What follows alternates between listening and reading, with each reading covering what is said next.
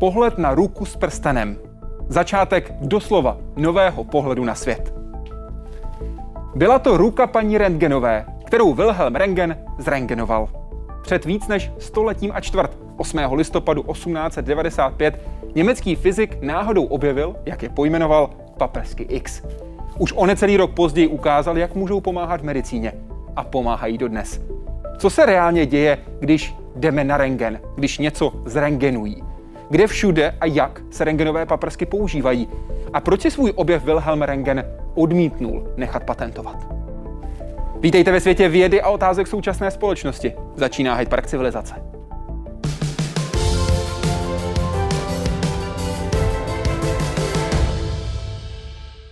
Pane doktore, vítejte v Hyde Parku civilizace. Přeji dobrý večer. Dobrý večer. Jaká je pravděpodobnost, že někomu přímo za jeho život nepomůže rengenové záření? Velice, velice malá, protože tak, aby se nesetkal s rengenovým zářením, ať už přímo v případě eh, dejme tomu nějaké diagnostické metody, nebo nepřímo s ohledem na to, že žijeme v prostředí, které je v současné době elektronizované a veškerá elektronika startovala od pochopení podstaty hmoty eh, na atomární a elektronové úrovni, tak by to možné prakticky nebylo. Musel by to být člověk opravdu daleko odlehlém živo- z ostrově žijící svým samotářským životem. A na začátku všeho byl důkladný experimentátor, muž, který řadu experimentů chtěl dělat sám, který přišel na paprsky X. Laboratoř, ve které se svět ukázal v novém světle. Wilhelm Röntgen tu zkoumal výboje z trubice, ve které byl zředěný plyn a procházel jí stejnosměrný proud. Když všechno zapnul, začaly v temné místnosti světelkovat krystaly, jenže samotná trubice byla zakrytá kartonem. Nemohlo to být způsobeno ničím jiným, než jakýmsi novým neznámým zářením, protože světlotěsný obal trubice nepropouštěl ani světelné paprsky, ani ultrafialové paprsky. Rengen po prvotním objevu začal nové záření intenzivně zkoumat a sedm týdnů zkoušel a fotografoval v laboratoři všechno, co mu přišlo pod ruku, včetně ruky samotné. Později napsal asistentovi Zenederovi. Nikomu jsem o své práci nic neřekl. Své paní jsem pouze oznámil, že pracuji na něčem, o čem lidé řeknou, až se to dozvědí. Ten rentgen se určitě zbláznil. Nezbláznil. Naopak sepsal dnes slavnou studii o novém druhu paprsků, ve které je pojmenoval paprsky X. A z tohoto snímku ruky jeho manželky se stal jeden z nejslavnějších v historii vědy. Povědomí o záření, které zobrazuje věci a lidi skrz na skrz, se rychle šířilo. Na začátku to bylo spíš taková půťová atrakce, řekl bych, eh, kdy se na, eh, při, při různých příležitostech eh, se mohli lidé nechat osnímkovat, aby vlastně viděli toho ducha v uvozovkách, co je v nich. Brzy se sice ukázalo, že toto záření umí být i nebezpečné, praktické dopady ale jasně převážily. Rengeny se dostaly mezi lékaře, pojízdné stanice zachránili na západní frontě první světové války tisíce životů na obou stranách. A rengen samotný se stal vědeckou a společenskou celebritou. Ze svých vyznamenání akceptoval pouze vyznamenání železného kříže, který mu propůjčil sám Hindenburg. Dostal i šlechtický titul, ale kvůli práci si pro něj zapomněl dojít. Zachmuřený samotář, který se stal profesorem a rektorem, i když neměl maturitu, získal i první Nobelovu cenu za fyziku. Tu si v roce 1901 vyzvedl, vzal si kvůli tomu první dovolenou v životě. Zemřel na střevní nádor, onemocnění, které se dnes léčí právě jím objevenými paprsky. Jaroslav Zoula, Česká televize. Jsou paprsky X při nejmenším do nějaké míry fyzikálním ekvivalentem objevu penicilínu, tedy náhodný objev, který zachránil miliony lidí? Náhodný úplně ne. Ta doba k tomu spěla. V té mm-hmm. době se experimentovalo velice intenzivně s výboje v naříděném vzduchu a nebo jiných naříděných plynech, takže pokud by to nebyl objevil rengen, tak k tomu poměrně záhy mohl dojít třeba profesor Puluj, který působil na tehdejší české technice na té německé části, eh, mohli k tomu dojít i jiní experimentátoři. Proč si ten objev nenechal patentovat? To je velice dobrá otázka. Souvisí to jednak s tím, že v té době samozřejmě ta věda byla hodnocena trošičku jinak, než to známe v dnešní době. V dnešní době samozřejmě, kdyby to nezadal do patřičné rivové tabulky, tak by mu jeho nadřízený obratem vyčinil. Eh, v té době on taky vnímal to, že ten objev je velice důležitý pro lidstvo jako takové. To, že dokážou paprsky pronikat skrz lidskou tkáň, která pro normální světlo je neviditelná a odhalit tam vnitřní struktury a jejich případné nedostatky, tak samozřejmě má dalekosáhlý dosah. A další je pochopitelně i to povědomí, protože už se zmíněným profesorem Pulujem, on byl v těsném kontaktu a eh, pochopitelně ty, eh, ty výsledky navzájem sdíleli. Ta zmiňovaná rivová tabulka je jeden z možných zdrojů peněz pro daný ústav, proto by eh, dnes byl rozhodně tento objev zaznamenán. Jak na tom ale byl potom on dám s výzkumem? Protože něco podobného jsme viděli u Kyriových. Ti také si nenechali svoji revoluční práci patentovat a pak měli problémy sehnat peníze na svůj výzkum. Jak na tom byl on? Eh, Rengen sám o sobě byl velice skromný, takže eh, ke konci svého života v Mnichově zemřel dokonce v chudobě, ale eh, zase zpátky se dostáváme k tomu, že v té době ty školy byly financovány trochu jiným způsobem. Nicméně samozřejmě, pokud by měl toho průmyslového ducha, tak by to dokázal aplikovat daleko lépe.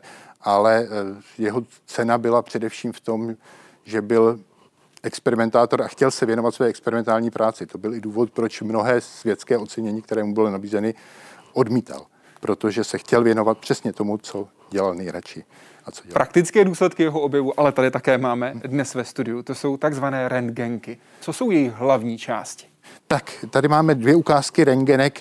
Eh, ta první z nich eh, kterou máme zapučenou z katedry dozimetrie a ionizujícího záření, eh, má v podstatě ty dvě základní části, to je anoda, která je v této části, která je zkosená, a v této části je katoda. Eh, z katody vyletují elektrony, ty elektrony jsou urychleny vysokým napětím, které je připojeno mezi obě dvě tyto elektrody. Tady vidíme eh, žárovku, ta žárovka v podstatě, nebo žárovkovou objímku, ta žárovková objímka slouží k tomu, aby navíc byla žhavena eh, tato katoda. Mm-hmm. To ohřátí na vyšší teplotu umožní vytvoření obláčku elektronů kolem rozhaveného vlákna wolframu, ve vysokém váku.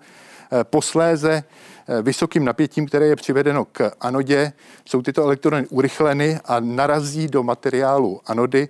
Eh, v tom materiálu anody je také wolfram a z toho pak je v úzkém okýnku vybírán samotný paprsek už na použití k prosvícení Aha. požadovaného materiálu, ať už je to nějaká technická součástka, anebo je to, což je nejdůležitější z hlediska těch aplikací v medicíně, lidská tkáň, které umožní v ní zobrazit detaily.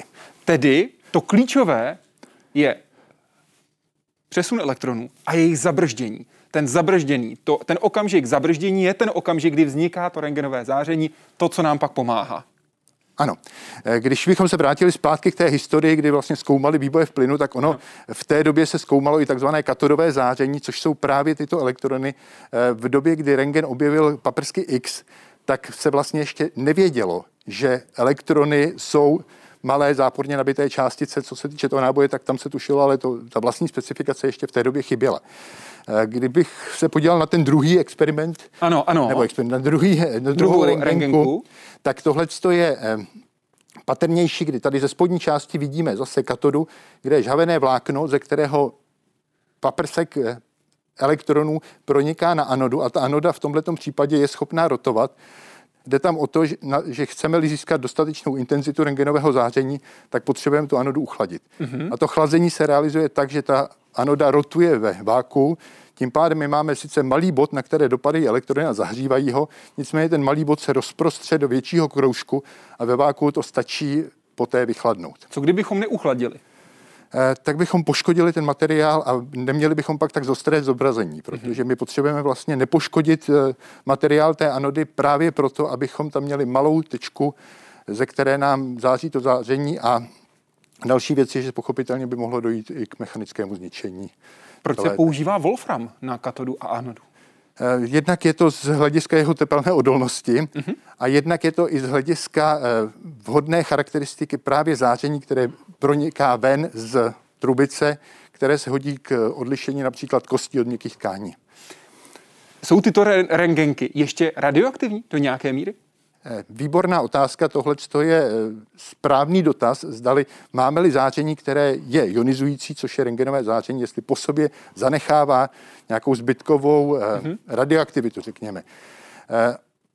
Do nízkých energií tohle to neplatí, ale těm nízkým energiemi tady rozumíme energie řádově stovek stovek desítek megaelektronvoltů, čili když se dostáváme do energií nad 10 megaelektronvoltů, tak je to už záření, které potenciálně je schopné vybudit nějakou mm-hmm. indukovanou radioaktivitu. To znamená, je schopné vytvořit uh, materiál, který by sám mohl dál zářit. To znamená, tady pro, jsme příliš nízkých hodnotách, pro aby to bylo. Představu v tomto případě nebezpečný. určitě to, tam nejsou ty energie megaelektronvoltů, ta energie víceméně odpovídá napětí, které máme mezi katodou a anodou. Mm-hmm. Tak, tak, abychom tam mohli mít více jak 10 megavoltů, tak bychom tu rengenku museli mít dlouhou eh, několik metrů jak velké právě můžou být a jaké různé podoby rengenky můžou nabývat podle toho, k čemu se využívají? Tam záleží na tom, k jaké aplikaci to máme. Pochopitelně je to dané intenzitou, kterou potřebujeme na to, abychom to prosvítili. Samozřejmě jiné intenzity potřebujeme na to, abychom prosvítili ruku, jinou intenzitu potřebujeme na to, abychom prosvítili celého člověka. V závislosti ještě na tom, jestli ten člověk je malý, velký a pochopitelně jinou intenzitu potřebujeme na to, abychom prosvítili velkou strojní součástku. Dá se zjednodušeně říct, čím větší, tím větší potenciál pro záření? Uh, to spíše dané eh, technickým řešením. Mm-hmm. Čili eh, v principu tím, že my potřebujeme elektricky odizolovat daný materiál a potřebujeme tam mít i nějakou vzdálenost, která nám udrží tohleto napětí, tak tím se zvětšují objemy a pochopitelně další problém, který tam je, je otázka chlazení právě. Radioaktivita, na kterou jsme narazili. Když řekneme rengen a radioaktivita, jak jdou k sobě? Jaký mají vztah? Eh, ten vztah je tam velice blízký, když eh, rengenem jsme se dostali do oblasti velmi krátkých vlnových délek elektromagnetického záření. To znamená stejného záření, jaké je například světlo, kterým eh, pozorujeme svět kolem sebe. Mm-hmm. Jenom kdybychom se podívali na světlo, tak tam jsme řádově v nějakých jednotkách pomyslných jednotek. U rengenového záření jsme v tisícovkách a kdybychom se bavili o radioaktivitě, tak tam se posouváme do milionů. Ty pomyslné jednotky jsou právě ony zmíněné elektronvolty, což je taková univerzální jednotka energie, kterou používáme v jak popisu radioaktivity, tak popisu mikrosvěta, kdy se bavíme o energiích, tak při popisu ionizujícího záření. Máme tady rengenky, které máme zapůjčené z katedry dozimetrie a aplikace ionizujícího záření z fakulty jaderné a fyzikálně inženýrské ČVUT v Praze od docenta Tomáše Trojka a z katedry elektrotechnologie fakulty elektrotechnické ČVUT v Praze od pana profesora Václava Papeže. Hmm. Jak složité ty rengenky vyrobit? Zmínili jsme Wolfram, zmínili jsme, že tady je potřeba vákum, zmínili jsme, že je potřeba několik dalších kroků. Jak složitá je výroba? Tam další složitým problémem je třeba například ta rotující anoda, mm-hmm. kdy my potřebujeme ve vysokém váku roztočit eh, materiál té anody, takže my tam nemůžeme mít nějaká klasická ložiska. Ta ložiska můžou být maximálně třecí, takže tam můžeme mít eh, například eh, rozstavený kov, který se používá jako pokročilá metoda, kdy se tam dá gálium, které se rozehřeje a posléze vlastně na takovýmhle plovoucím polštáři dokáže ta anoda rotovat, anebo tam může být třeba tuhá a tímhle tím způsobem vlastně jsme schopni působit, eh, ovlivnit tření. A využít potom vznikajícího záření. A rengenové záření si určitě všichni nejčastěji spojujeme právě s medicínou. Rengeny začaly lékařům sloužit skoro okamžitě po svém prvotním objevu a zažili bouřlivý rozvoj. Rengenky vystřídaly katodové trubice. Snímky se zpočátku zobrazovaly na skleněných deskách, pak na fotopapíře a dnes je vše úplně digitalizované. A z rengenu se stalo jedno z nejběžnějších vyšetření v medicíně vůbec s celou řadou využití. Zde sledujete vyšetření cév zásobujících mozek pomocí nového způsobu rentgenového zobrazování, nazývaného digitální subtrakční angiografie. Ta stojí na využívání kontrastních látek, tekutin se speciálními látkami, které pacient vypije nebo dostane injekčně a ty pak v jeho těle dovolí na rentgenu zobrazit třeba zažívací systém nebo krevní řečiště. Jako v případě této angiolinky. Ta slouží pro miniinvazivní zákroky v oblasti krevního řečiště. Při nich ovšem lékaři potřebují záření používat kontinuálně. Dostávají ho proto mnohem větší dávky a musí se chránit podobnými olověnými zástěrami. S rozvojem počítačů se pak tyto technologie spojily i s možností rengenu a vznikla počítačová tomografie. V podstatě trojrozměrný rengen, který umí zobrazovat skoro v reálném čase a dokáže nabídnout příčné řezy skoro ve všech rovinách. Naopak magnetická rezonance, které se někdy nesprávně říkávalo jaderná magnetická rezonance, nemá s rengenovým zářením nic společného. Používá sice izotopy chemických prvků, ale stabilní. A ty tak nejsou radioaktivní. Jaroslav Zoula, Česká televize.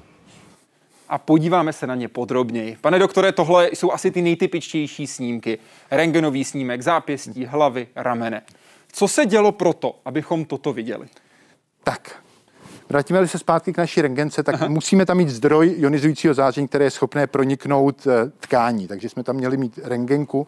Posléze ten paprsek je potřeba trochu ještě upravit tak, aby ty paprsky byly rovnoběžné, abychom tam měli kvalitní zobrazení, aby určitým místem ten svazek je rozbíhající, protože my tam máme poměrně malou katodovou skvrnu, kanodovou skvrnu, ze které nám září rengenové záření, tak je vhodným způsobem nasměrovat, tak aby ten obrázek byl jasný, ostrý. Tedy zacílit, řekněme? Zacílit, směřovat. Mm-hmm. My říkáme kolimovat a v tomhle směru ho eh, zaměříme. Další věc, kterou je vhodné udělat, je samozřejmě odfiltrovat eh, ty eh, měkčí části rengenového záření, to znamená ty, které mají nižší energie, protože ty by se stejně pohltily v kůži a v těch prvních měkkých tkáních a zbytečně bychom tím jenom radiačně zatěžovali mm-hmm. pacienta, ale to, že bychom ho takto ozářili, tak by nám pak nepřineslo tu požadovanou informaci. Mm-hmm. Posléze už prochází paprsek pacientem, no a posle dalším krokem už je vlastní detekce. Při té detekci je možné ještě nějakým způsobem upravit ten obraz ve smyslu zesílení, což bylo v ta, ty původní čase, kdy se vlastně zavádělo rengenové záření, velice důležitý moment, protože tím, že se podařilo zesílit rengenový obraz, mm-hmm. tak se vlastně výrazně snížilo zatížení eh, lékařů, kteří pracovali s rengenovým zářením. No a posléze potřebujeme samozřejmě zkušeného lékaře, který je schopný tento snímek interpretovat. A když jdeme na rengen, tak vždycky od specialisty, který rengenuje, slyšíme, nehýbejte se. Co by se dělo, kdybychom se hýbali? Eh, na to, abychom sebrali dostatečná data, tak v některých případech potřebujeme trošku delší dobu expozice. Aha. A je to to samé, jako co by se dělo, kdybyste se v špatném světelném období, eh, špatných světelných podmínkách hýbal při fotografii. Ten snímek by byl rozmazaný. Čili vlastně snímalo by to tam časový vývoj eh, zabraný na eh, jednom a tom samém buď snímku, což je ta historická doba, v dnešním době už elektronickém detektoru. Zmiňujete, že se zbavíme toho záření, zbavíme v úvozovkách, které by pro nás nebylo užitečné a pohltili by ho třeba měkké tkáně. Jsou ale situace, kdy nechceme vidět kosti, ale chceme vidět něco jiného, něco v úvozovkách měkčího. Úvozovky zdůrazňuji. Proto se používají kontrastní látky. Co nám dávají za možnosti? Tak ty kontrastní látky v podstatě se rozlišují dvojí. Jednak jsou to pozitivní, negativní kontrastní látky.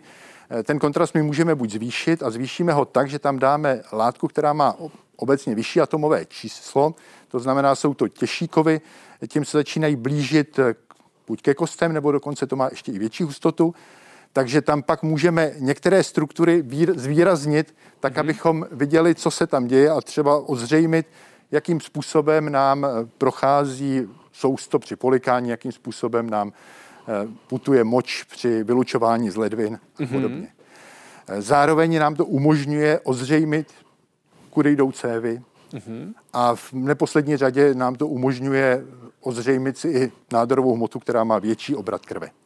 Mm-hmm. Při tom negativním, eh, při tom kontrastu, kdy se naopak snížíme, snažíme snížit eh, to množství, které tam prochází, tak například to může být aplikací vzduchu, ale už se to příliš nepoužívá. Jaký smysl má v okamžiku, kdy vidíme potom ten obrázek v různých barvách, tedy nejenom v různých stupních šedi, ale v různých barvách? Co to znamená? Co to značí? To je jenom to interpretace tak, abychom byli schopni to snáze číst, čili mm-hmm tak, jak je to člověk zvyklý číst, tak z tohohle hlediska se tam můžou dát ty barvy.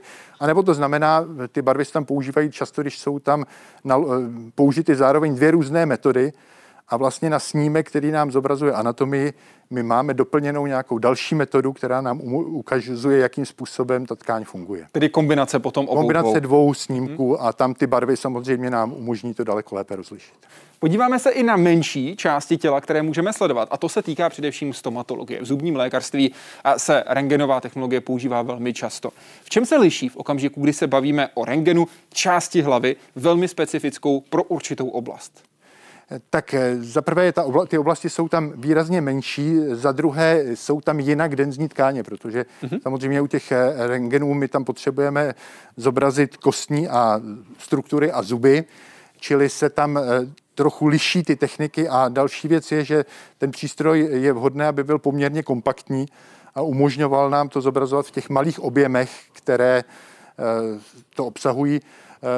Dále je to poměrně silnou doménou v současné době už tomografických metod, kdy vlastně si tam jsme schopni zobrazit už třírozměrný obrázek. Zároveň v zubním lékařství také víme, že rengeny dokáží ukázat, jestli se například pod zubem ne, neobjevuje nějaký zánět, jestli jsou mezizubní kazy nebo nejsou. Tady i vidíme dokonce výplň zubu vidíme i výplň. dost jednoznačně. Jak si je můžeme nastavovat? Jaké jsou tam možnosti těch parametrů, tak abychom si řekli, chceme vidět právě tohle, anebo naopak něco jiného?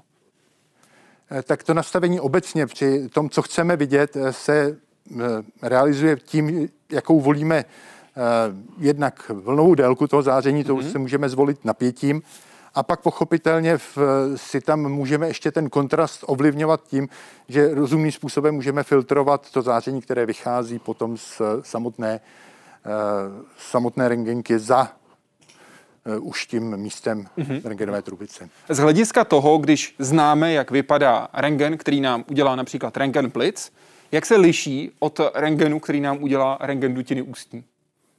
Z hlediska techniky je to jenom menší rengenka, je tam něco jiného. Čím se liší? Uh, to technické řešení je tam jiné už proto, že my tam potřebujeme jiný tvar toho paprsku, mm-hmm. protože tady se bavíme o menších vzdálenostech a v principu u té dutiny ústní, tak jak to vidíme tady, tak tam ideálně je prostě takovýhle panoramatický eh, snímek, zatímco u toho rengenu z plic bychom v ideálním případě tam měli vlastně rovnoběžný snímek, mm-hmm. který nám to maximálně trošičku zvětší. Specifickou situací je mamograf, protože u něj se používá takzvané měkké rengenové záření. Co to znamená?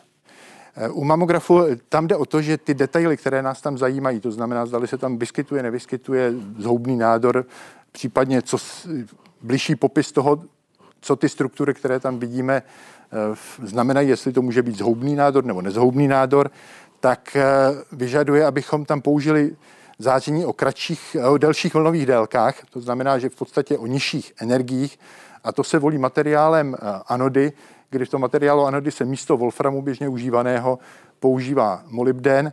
A ještě se pak dál to záření, tak jak jsem to už zmínil, filtruje a tam se používá opět buď molybden nebo rodium. Pojďme dál, pojďme no. se podívat na a, další a, bod. Velmi dobře známe CT, tedy Computed Tomography, počítačová výpočetní tomografie. To používá rengenové záření, ale pracuje s ním jinak než rengen. Jak? E, jinak úplně ne. Tady jde o to, že tomografie jako metoda se původně vyvinula z klasického rengenu, kdy eh, chtěli jsme se podívat na nějakou strukturu trošku přesněji, tak jsme rotovali eh, samotnou rengenovou trubicí. Případně teoreticky by se dalo pacientem, ale eh, realizovala se ta druhá možnost. A přitom všechny ty struktury, které byly mimo osu, se rozmily a zůstala tam jenom ta osová. Posléze s rozvojem výpočetní techniky to umožnilo dopočítat vlastně z toho rozmitého obrázku informaci takovou, že jsme dokázali dopočítat řez eh, člověkem v rengenovém záření, takže to vypadalo, jako kdybychom ho prosvítili vlastně v příčinném směru oproti tomu, jak jsme ho původně prosvěcovali. A je to daný jenom eh, v podstatě výpočtem, kdy se vlastně dopočítávaly kostičky objemu, kterým se říká voxly, eh, tak, abychom zjistili, jak by musel vypadat ten materiál, který pohlcuje rengenové záření, tak aby v součtu nám to dalo tyto výsledky. Pokud jsem na lehátku, jsem uvnitř, co se děje kolem mě? Co v tu chvíli, kdy tam ležím, se děje kolem mě? Takže pokud jste v eh, CT a ležíte tam, tak kolem vás se děje to, že jednak s váma zajíždí stůl do toho CT, pač současné e, přístroje umožňují to snímání v podstatě za plynulého pohybu a zároveň kolem vás teď už ta rengenka neputuje, ale září tam velké množství zdrojů ze všech směrů a zároveň se tam detekují i ty průchody všemi směry, které, kterými prochází ten paprsek skrz vaše tělo. Takže rengenky jsou kolem mě naskládány ano. a postupně se zapínají? A postupně, postupně eh, vás prosvěcují a v podstatě opisují takovou spirálu, eh, při níž vám prosvěcují celé tělo. Co když se u toho zase budu hýbat? Jak je tohle citlivé na to, abych se pohyboval nebo nepohyboval v okamžiku, kdy ten test probíhá? Eh, tak ono to pohybování tam v principu nutné je, protože eh, pokud jste tam delší dobu, tak samozřejmě dýcháte. Ano, ano. Čili eh, tam se to opět řeší tak, že se požádá pacient, aby se nadechl, požádá pacient, aby vydechl, ale současné přístroje už jsou schopny snímat něco, čemu se říká 4DCT, to znamená snímání více snímků v čase a tam pak už si pacient klidně dýchá a vlastně ten přístroj je schopný dopočítat i časový vývoj, takže tam máme, dejme tomu, 11 řezů v různých dechových fázích, eh, takže je plně nadechnutý v středním dechu vydechnutý. A potom je možné tedy porovnat. Ty a potom ty se dají porovnat a samozřejmě je to důležité z hlediska pohybu orgánů při dechových pohybech. Aha. Ale jinak obecně to platí samozřejmě, že při těch eh, pohybech eh, se ten snímek opět rozmaže, čili ta Rozumím. fixovanost je tam nutná. Jak se dá kombinovat tato metoda s dalšími metodami? Jaká je její případná výhoda? Tato metoda samozřejmě e, přináší výhodu toho prostorového zobrazení e, tkání. E, pochopitelně je možné tam opět doplnit kontrast, který nám umožní některé struktury zvýraznit. A co se týče doplnění s jinými metodami, tak každá vyšetřovací metoda má určitý limity, kdy některé Mm, procesy nejsou zcela eh, snadno vyšetřitelné eh, určitou metodou, ale jiná mm-hmm. v nich dosahuje daleko lepších výsledků. Čili tam ta volba té správné metody, ale už by měla být ještě předtím, než eh, vlastně člověka vystavujeme ionizujícímu záření. Když uděláme porovnání, na co je vhodný rengen, na co je vhodné CT z hlediska toho, co uvidíme, jak to srovnání vychází? Tak eh, tohle je velice dobrá úvaha, protože ta úvaha vlastně vychází i z toho, jaké je radiační zatížení, protože zatížení u rengenu je menší mm-hmm. 10krát, 20krát, 40krát než eh, zatížení u CT.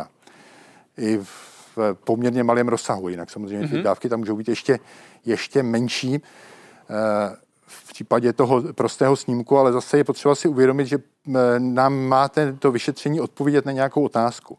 Jestliže si bereme rengen, tak my tam máme vlastně promítnuté všechny tkáně na sebe, takže se některé nakládají na, eh, jedna přes druhou a vlastně máme tam z 3D objektu 2D snímek. Mm-hmm. A ten dvoudimenzionální snímek eh, nám eh, některé struktury vůbec není schopný ozřejmit, takže dejme tomu, pokud se bavíme třeba o úrazu, o úrazu hlavy, tak je tam výhodnější určitě CT, i když člověka více radiačně zatíží, protože v případě, kdy použijeme ten prostý rengen, tak některé věci tam nejsme schopni rozlišit.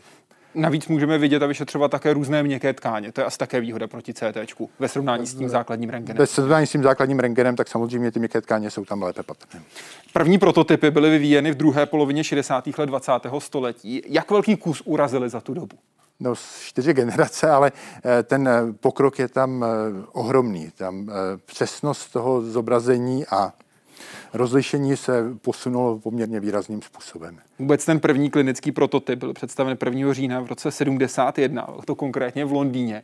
Co se od té doby změnilo? Teď myslím ten základní parametr. Byla to ta přesnost měření, to, co vidíme, rychlost i z toho samotného výpočtu, toho, co dostáváme v podstatě? I ty, dáv, i ty dávky, které vlastně, kterými ten pacient je zatížen, ale eh, především eh, rozlišení toho výsledného obrázku. Mm-hmm protože ta technika tím, že je pokročilejší, tak nám umožňuje daleko eh, přesnější zobrazení. Podívejme se také na možnost zobrazení CEV, a to pomocí eh, CT, tedy takzvanou angiografii. Jaké má využití? Tak angiografie obecně je zobrazení, které hm, využívá toho, že po nastříknutí cévy se nám zobrazí cévní strom, tak jak to vidíme v tomto případě. Mm-hmm. Ono to může být samozřejmě s pomocí eh, při eh, použití CT, nemusí to být, může to být i dvoudimenzionální snímek, může to být dokonce i snímek, kdy my odečteme hm, ty měkké struktury a vidíme tam jenom ten vlastní, vlastní kmen s jeho větvením cév, ale to, co je tam podstatné, je, že nám umožní eh, popsat, jak vypadá to cévní řečiště, což eh, má naprosto neoddiskutovatelnou eh, hodnotu při posuzování, dejme tomu, cévního řečiště u mm-hmm. srdce a úplně to posunulo způsob léčby například infarktu myokardu. Jaká je ta kontrastní látka? Co je to zač? Jsou to ehm, soli z jodu, mm-hmm. takže je založená na jodu, ale ty kontrastní látky obecně jich může být více. Co to plní za roli, respektive co se stane, že díky této látce vidíme takovýhle výsledek? Eh, tady je potřeba si představit Mendelevu tabulku prvků mm-hmm. a podívat se, v které části tam sedí na svém pomyslném eh, křesle jod a v které části se nacházejí eh, ty prvky, které jsou biogenní, to znamená uhlík, dusík, mm-hmm. vodík, kyslík. Takže ta jádra jsou složena z většího počtu protonů a neutronů a tím pádem mají kolem sebe silnější elektrické pole, což je dané těmi protony, a to pak ovlivňuje pochopitelně i způsob, jak reaguje ionizující záření, v tomto případě to rengenové, s touhletou látkou. To pohlcení je na atomovém čísle výrazně závislé. Vy si představujete jednotlivé prvky na trůnu v té, v té tabulce? To je krásná představa. Mě by zajímalo, jak vypadá trůn takového helia. Jak udržíte helium na trůně? Jaký musí mít trůn, aby vydrželo v trůnu? Tak helium je první vzácný plyn a udržíme ho poměrně snadno, stačí ho jenom dostatečně schladit. Tedy hodně chladný trůn. Tak, ale nesmí, nesmí nám pak se dostat do supra tekuté fáze, panč to by nám z toho trůnu uteklo. Uteklo. Podívejme se na srovnání, protože jsou technologie, které jsou rozhodně často využívané v medicíně. Na první pohled velmi podobné, ale fungují jinak a používají se pro jinou situaci. Z vašeho pohledu úplně vlevo CT, magnetická rezonance a takzvaný PET scan. Pane doktore, čím se liší navzájem?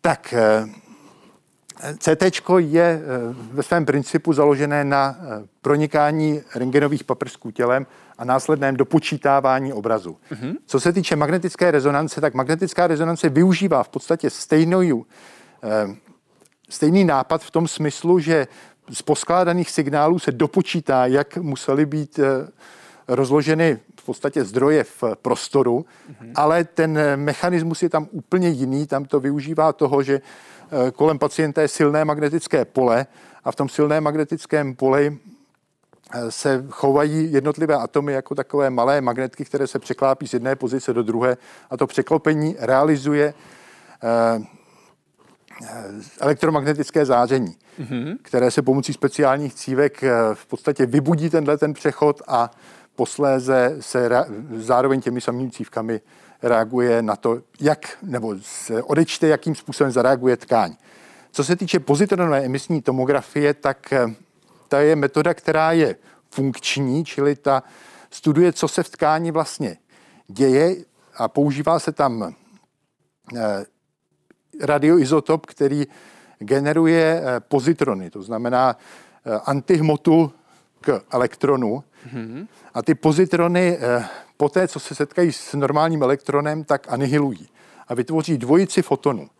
A to, co je tam důležité, je, že ten detekční systém, který je umístěný kolem pozitronové tomografie, je schopný zjistit, kdy vyšly dva fotony v přesně opačných směrech, protože ty elektrony, které potkává pozitron v tkáni, mají eh, poměrně malé energie, takže se tam předpokládá, že víceméně vyletují ty dvojice fotonů pod úhlem 180 stupňů. A teď se zaznamenává, kdy v tom samém okamžiku dospěly dva fotony, Aha. s tím, že pochopitelně eh, je to ještě prostorově oddělené, vlastně z které části pacienta to vyšlo, ale vycházíme z toho, že ty dva fotony letí oba dva stejným směrem. Zároveň eh, se toto vyšetření používá i v kombinaci s eh, klasickou tomografií, kdy vlastně ten výsledek se posléze, tak jak jste už to zmiňoval, zobrazuje jako barevný obrázek, kdy na strukturách, které jsou získány CT, tam posléze máme ten tou pozitronovou emisní, to, pozitronnou emisní tomografii, čili ten PET snímek. Ano. A ten PET snímek nám eh, vlastně ukazuje, v kterých přesných anatomických strukturách se něco děje. Tam typickým příkladem může být třeba pátrání po nádoru, který si žije v luxusu a spotřebává spoustu glukózy, takže v místech, kde svítí ten signál eh, radioaktivně označené upravené glukózy, tak aby nemohla unikat z buněk, tak eh, v těchto těch místech předpokládáme nádorové struktury. Tady se nepoužívá rengenové záření. Eh, používá k tomu, abychom byli schopni pak sfúzovat ten obrázek. Čili, ale to, co tam je vlastním tím diagnostickým, je radiofarmakum, to znamená vpíchne se látka do žíly, která sama vyzařuje ionizující záření. Pojďme se podívat na ten výsledek. Takhle vypadají zvenku a takhle vypadá to, co potom vidíme při vyhodnocování. Na co se tedy reálně díváme? Tak, takže tady se díváme na eh, řez, který je v příčné rovině člověkem a vidíme tu jednotlivé struktury, vidíme tu krásně, že kosti jsou eh, bílé, ten snímek je negativní, to znamená, v těch kostech se to eh, rengenové záření pohlcuje nejvíc. Mm-hmm. Tohle je snímek na úrovni jater žaludku a ledvin, takže tady vidíme obratel, v této části vidíme jednu druhou ledvinu a máme tu část jater a máme tu žaludek. Žaludek. Mhm. To je tedy z CT. To je CT.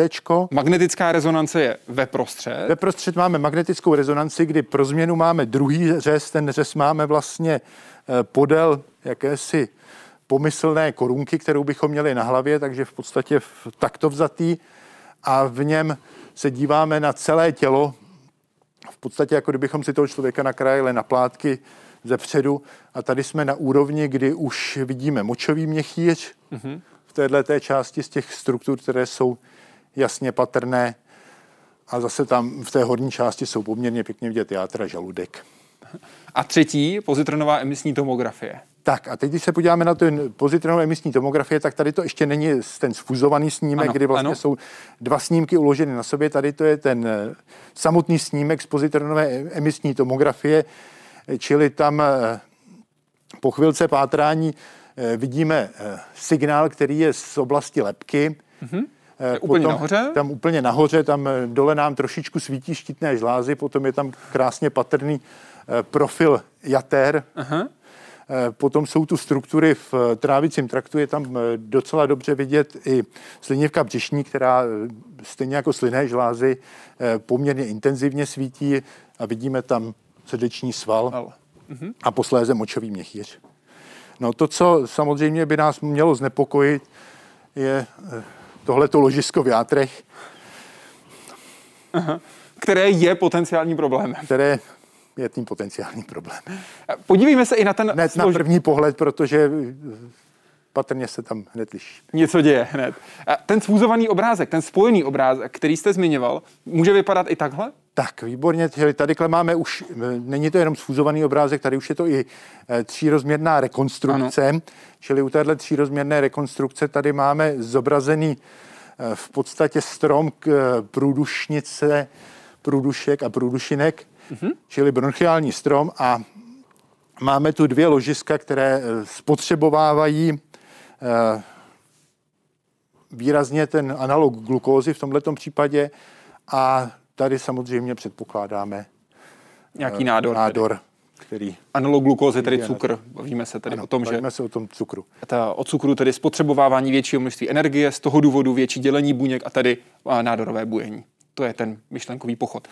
Pojďme si v tom udělat představu, co kdy použít. Vy jste říkal, na CT typicky, pokud máme úraz hlavy. Na co typicky, pokud, co se nám typicky stalo, pokud jdeme na magnetickou rezonanci, anebo pokud je potřeba pozitronová emisní tomografie? Tak eh, co se týče magnetické rezonance, tak je to zcela suverénní metoda například pro eh, jednak vyšetření mozku, a dále pro vyšetření kloubního aparátu. Mm-hmm. Kloubní aparát zobrazuje daleko eh, vhodnějc. Nicméně i v případě, dejme tomu onkologie, tak je to samozřejmě metoda, která eh, je nezastupitelná při vyšetření nádorů prostaty, eh, nádorů konečníku. Mm-hmm. A ten samotný eh, PET scan, tedy pozitronová emisní tomografie, to je třeba pro hledání nádorového bujení, jak jsme si ukázali. A ten PET scan je pro nádorové bujení velice dobrá funkční metoda, jinak samozřejmě v principu tím lze zkoumat i na, řekněme, té experimentální bázi. Rengenové záření může sloužit nejenom jako součást zobrazovacích metod, ale také jako přímá léčba. Jak funguje radioterapie? Na jakém principu je postavena? Tak tady se zase zpátky vrátíme k tomu napětí mm-hmm. a energiím, o kterých se bavíme. Mm-hmm. Bavíme-li se o ionizujícím zářením, tak tam rozlišujeme rengenové záření a gamma záření. To rozlišení není dané energií, byť gamma záření má oproti tomu rengenovému záření, které se používá, dejme tomu, Eh, při radiodiagnostice při nejmenším ořád až dva vyšší energie, ale jde tu o to, že to gamma záření historicky je použité pro ionizující záření elektromagnetické, které vzniká při radioaktivních přeměnách. Mm-hmm. V případě toho rengenového záření, tak tam to závisí v podstatě, jak je tvrdé to napětí, eh, které přivedeme k oběma elektrodám, to znamená mezi katodu a anodu, Eh, samozřejmě nejde to zvětšovat do nekonečna, takže v případě, kdy už se pohybujeme eh, v řádu, dejme tomu těch megavoltů, to znamená milionu voltů, tak už jsou to ohromná zařízení, které pokud by byly založeny jako klasická rengenka, tak skutečně je to v několika patrové budově. Mm-hmm. Takže tam se volí jiné řešení, tam se pak už používají urychlovače částic, které jsou schopny urychlit přímo eh, elektrony, například na takto vysoké energie, a můžou to být i poměrně kompaktní zařízení. Vy jste zmínil to gamma záření. Když se řekne gamma v této souvislosti, asi většinu diváků napadne Lexelův gamma nůž. Jak ten pracuje, jak funguje? Tak Lexelův gamma nůž je jedna ze metod, jak přesně zaměřit ložisko v prostřed hlavy gamma nůž je cíle, metoda, která je cílená právě na nádory v oblasti hlavy mm-hmm. a funguje tak, že tam je eh, zhruba kolem dvou stovek, v těch současných přístrojích 201 zdrojů eh, eh, radioizotopů, které vlastně jsou zase nějakým eh, systémem kolimátorů zaměřeny přesně na určité místo, to jediné, co je potřeba, je vlastně to eh, dát do přesné pozici vůči pacientovi hlavy mm-hmm. a tím, že ty paprsky běží z různých směrů a všechny se sejdou v jednom bodu, tak tam jsme schopni poměrně přesně ozářit velice úzkou oblast, kdy vlastně ty dávky už jsou tam takové, že eh, ta radioterapie tam funguje podobně jako chirurgie, my tu tkáň tam zničíme. Mm-hmm. Máme si to představit jako spálení té tkáně? Dá se to představit jako spálení, jenom to není spálení okamžité, je to spálení s určitou prodlevou. V některých případech je možné tuhle proceduru ještě zopakovat. Jaké jsou potom další nástroje? X-nůž, X-knife se také používá termín, a případně cyberknife. Tak, eh, tady se dostáváme zpátky k tomu, k té myšlence, že bychom ozařovali velice přesně, ano. ideálně z více směrů um, um, úzké ložisko mm-hmm. a vlastně posunuli to z toho, že jenom v úvozovkách tu tkáň ozáříme, to znamená nad uh, běžné ozáření, které se používá při léčbě nádorů, tam jsme schopni dát najednou tak vysoké dávky, že vlastně ten výsledek je ekvivalentní chirurgickému výkonu, protože tam probíhají v buňkách jiné mechanismy než při té klasické radioterapii. Takže eh, v případě toho X-nože jako takového, tak ta myšlenka tam vychází z klasických ozařovačů, jenom je tam úzký kolimovaný svazek, to znamená, je tam zase nějaká válcová, eh, válcový nástavec, který nám umožňuje eh, ozařovat přesné oblasti, případně už se to řeší i tak, že jsou tam nějaký lamelový systém, co se týče samotného Cyberknife, tak tam je to vlastně robotická ruka, která při pohybu v šesti různých směrech je schopna nastavovat eh, ten lineární urychlovač, tu pomyslnou rengenku, mm-hmm. akorát eh, se dostáváme ne z těch kilovoltek, stovek kilovoltů, ale dostáváme se už k megavoltům, mm-hmm. takže tu pomyslnou rengenku, ten lineární urychlovačem je schopni, jsme schopni ozařovat z všech směrů. Takže ta robotická ruka tam nastaví ten urychlovač tímhle tím způsobem. Bavíme se o využití radioaktivity rengenového záření v různých podobách. Jaké dávky dostává náš organismus v okamžiku, kdy, a začněme, jsme na běžném, dejme tomu, rengenu plic? Co se děje v našem organismu z hlediska dopadů právě tohoto záření? Tak tam ty dávky je vhodné porovnat například s tím, kolik dostáváme běžně ano. z přirozeného pozadí. Tady je potřeba říct, že není potřeba se ionizujícího záření obávat jako něčeho naprosto strašidelného. Je to něco, co se vyskytuje přirozeně v přírodě. My žijeme na planetě, která obsahuje radioaktivní izotopy, které se rozpadají a to ionizující záření tady přirozeně je. Eh, žijeme na planetě, která je v kontaktu s vesmírem, ze kterého to záření opět eh, také přichází. Eh, na planetě, kde z nitra Země vycházejí radioaktivní prvky, což může způsobit problémy v případě, kdy žijeme v domě, kde ty dávky jsou velké, mm-hmm. ale není to nic, co by bylo úplně nepřirozené. Čili Jde jenom o to množství ale záleží to jenom na tom, na tom množství. Takže když bychom se bavili o samotném tom eh, rengenovém snímku, tak eh, jsou to v podstatě eh, ten jeden snímek by odpovídal nějakým několika dnům odpovídajícím v tom pobytu v přirozeném prostředí. Samozřejmě, pokud se dostáváme do vyšších dávek, tak tam pak už v případě, řekněme, celotělového CT, tak už ty časy jsou násobně vyšší co se potom v našem těle děje, když se dostaneme právě do podobné situace, kdy dostáváme třeba vyšší dávky. Jak se naše tělo dokáže bránit? Jaké má obrané mechanismy pro to, aby ta radioaktivita nespůsobila nějaké škody? Sebeopravné mechanismy, možnosti toho tu situaci co možná nejlépe zvládnout? Tak tady zase si musíme vzít eh, klíčové místo. Tím klíčovým místem je naše genetická informace, která je v buňkách. To znamená eh, v podstatě eh, hodně zjednodušeně řečeno, je to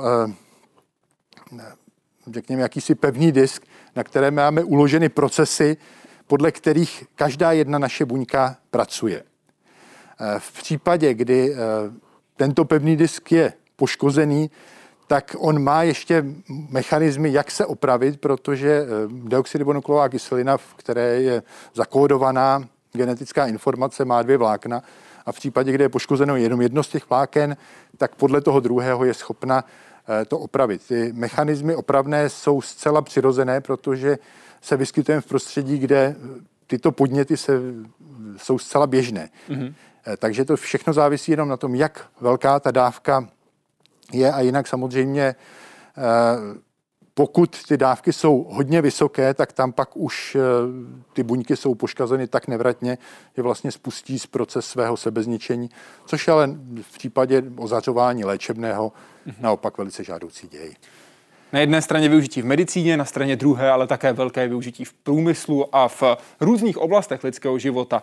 Rengeny na letištích, rengeny, které se používají pro detekci případných chyb u nějakých materiálů. Kam se všude rengen dostává, kam se posouvá, v jakém dalším využití se objevuje třeba v posledních letech? Tak eh, rengen co se týče těch jednotlivých technik, tak nám umožňuje nejenom proskoumat strukturu, mm-hmm. ale umožňuje nám i proskoumat eh, složení, což je další z metod, která vlastně zásadním způsobem eh, umožňuje dokonalit naše poznání světa. Mm-hmm. V současné době je poměrně velkým tématem jsou měkké rengenové zdroje, kdy vlastně se snažíme posouvat se v těch vlnových délkách někam mezi rengenové záření a e, vzdálenou oblast ultrafialového e, oboru. A tady je zase se potřeba podívat zpátky k těm energiím, o kterých jsem mluvil. Když se bavíme o energiích, e, tak na rozměru, řekněme, mm, vlnové délky jsme schopni rozlišit struktury světa, který je kolem nás. Mm-hmm. Takže ta oblast, kterou nám přinesly rengeny eh, v té době objevu, kdy to byly řádově energie kiloelektronvoltů, už byla dostatečná na to, abychom si byli schopni sáhnout do hlubin atomového obalu. Mm-hmm. Pokud se posouváme do těch kratších eh, vlnových délek, tam, tak, tam pak už jsme schopni rozlišovat daleko jemnější struktury a samozřejmě při silných urychlovačích pak jsme schopni se dostat i do struktury jádra. Mm-hmm. Jdeme-li tím opačným směrem, kdy tu vlnovou délku budeme prodlužovat, tak tady dostáváme ideální nástroj na to, abychom si v uvozovkách osahali molekuly eh, s tím, že pokud jsme v oblasti měkkého rengenového záření, tak eh, to není zdaleka tak destruující pro ty tkáně a můžeme se blížit vlastně k detekci procesů v živých lidských tkáních.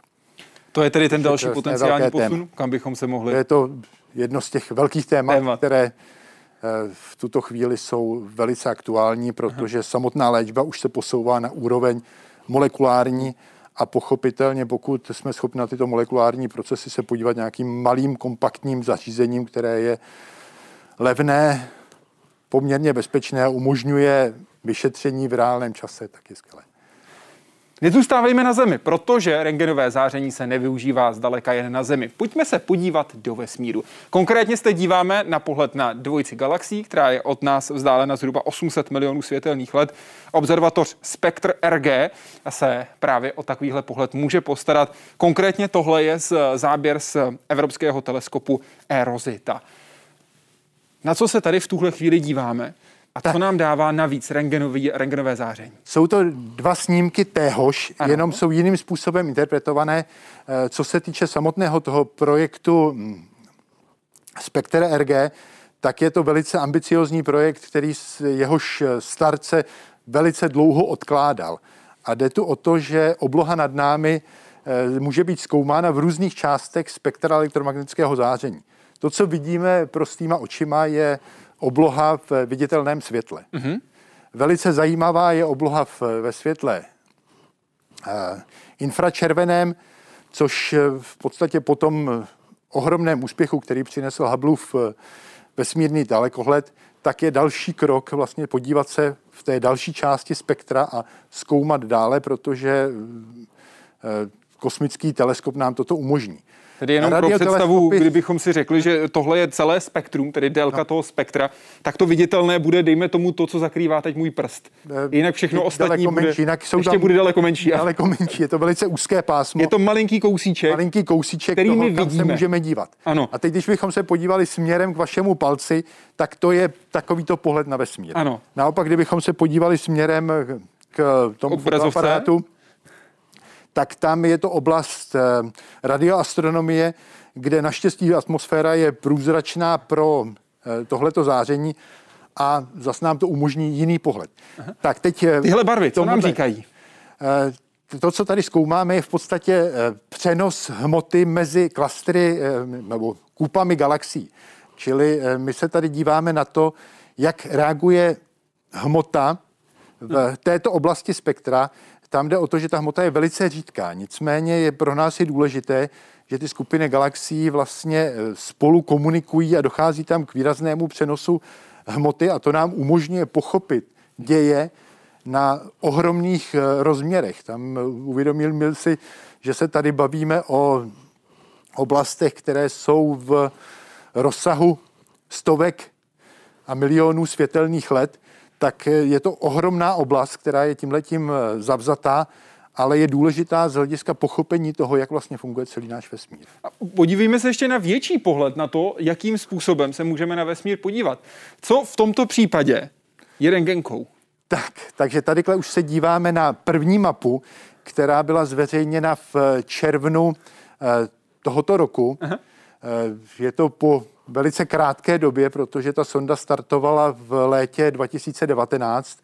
Eh, Startovala do Lagrangeova bodu, což je takové místo v podstatě gravitační rovnováhy mezi Sluncem a Zemí, eh, kde může mm-hmm. rotovat tak, aby jí tam nepřekážela naše planeta. A eh, Tou už elektro... dokázala během těch pár měsíců udělat vlastně první, první přehled oblohy. Aha. Takovýchto map tam posléze vznikne ještě sedm. A, Tou elektronkou je tady co? a tou elektronkou, která eh, generuje to, eh, Aha. tou rengenkou pomyslnou, tak. je v tomhletom případě eh, vlastně celý vesmír a to konkrétně jeho části, které jsou ohřáté na vysoké teploty. Mm-hmm. Takže to, co je tam zajímavé, jsou jednak ty skupiny galaxií, kde dochází k přesunu velice řídké hmoty, ale ta je zahřátá na poměrně značné teploty. Jsou to aktivní galaktická jádra. Mm-hmm. Jsou to eh, supermasivní černé díry, které jsou ve středech eh, galaxií. Aha. Samotný ten projekt eh, má dvě části. Jedna z nich je ruská, druhá je německá. Ta německá je v té řekněme, méně energetické, dlouhovlnější části spektra, takže ta se zaměřuje právě na ty skupiny galaxií, zatímco ta energičtější, ta ruská část, tak ta je zaměřená právě na supermasivní nebo jádra, supermasivní eh, černé díry jádra galaxií. Uvidíme, co všechno nám přinesou. Zatím je to tenhle pohled, u kterého se můžeme podívat i na to, na co se vlastně díváme.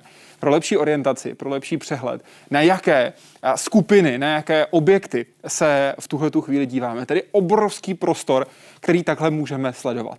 Co vás na tom fascinuje nejvíc? Tenhle nový pohled na svět, který rengenové záření umožňuje. No nejvíc mě na tom fascinuje to, že v tuhle tu chvíli získáváme krásný přehled oblohou s eh, rozlišením, které jsme do té doby neměli. Čili eh, tady si odpovídáme na otázku, kam se chceme podívat přesněji, protože samozřejmě kolem země teď putují eh, družice, které jsou schopny se v té rengenové oblasti dívat. To, co je tady krásně vidět, jsou ty rozměry, protože tato skvrnka je například jedna z našich blízkých galaxií v našem okolí Mléčné dráhy, což je Velké Magelanovo mračno. Eh, tady máme pohled na aktivní eh, jádro galaxie. Další pohledy na svět, který je umožňuje věda. Pane doktore, moc děkuji, že jste nás do tohoto světa rengenového záření vzal a nabídl tenhle pohled na svět. Děkuji vám. Děkuji za pozvání. A děkuji vám, že jste s námi do tohoto světa nahlédli. Doufám, že nahlédnete do dalších tajů vědy zase za týden v Parku civilizace. Na viděnou.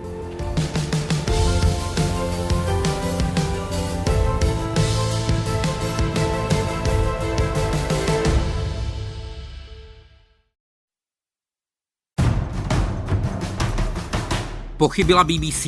Vyšetřování 25 let starého rozhovoru princezny Diany. Dozorčí komise a hádky v radě ČT. Ostré reakce politiků i novinářů. A první zadržená novinářka při protestech v Polsku. Newsroom ČT24. Zítra 10 minut po desáté večer na ČT24.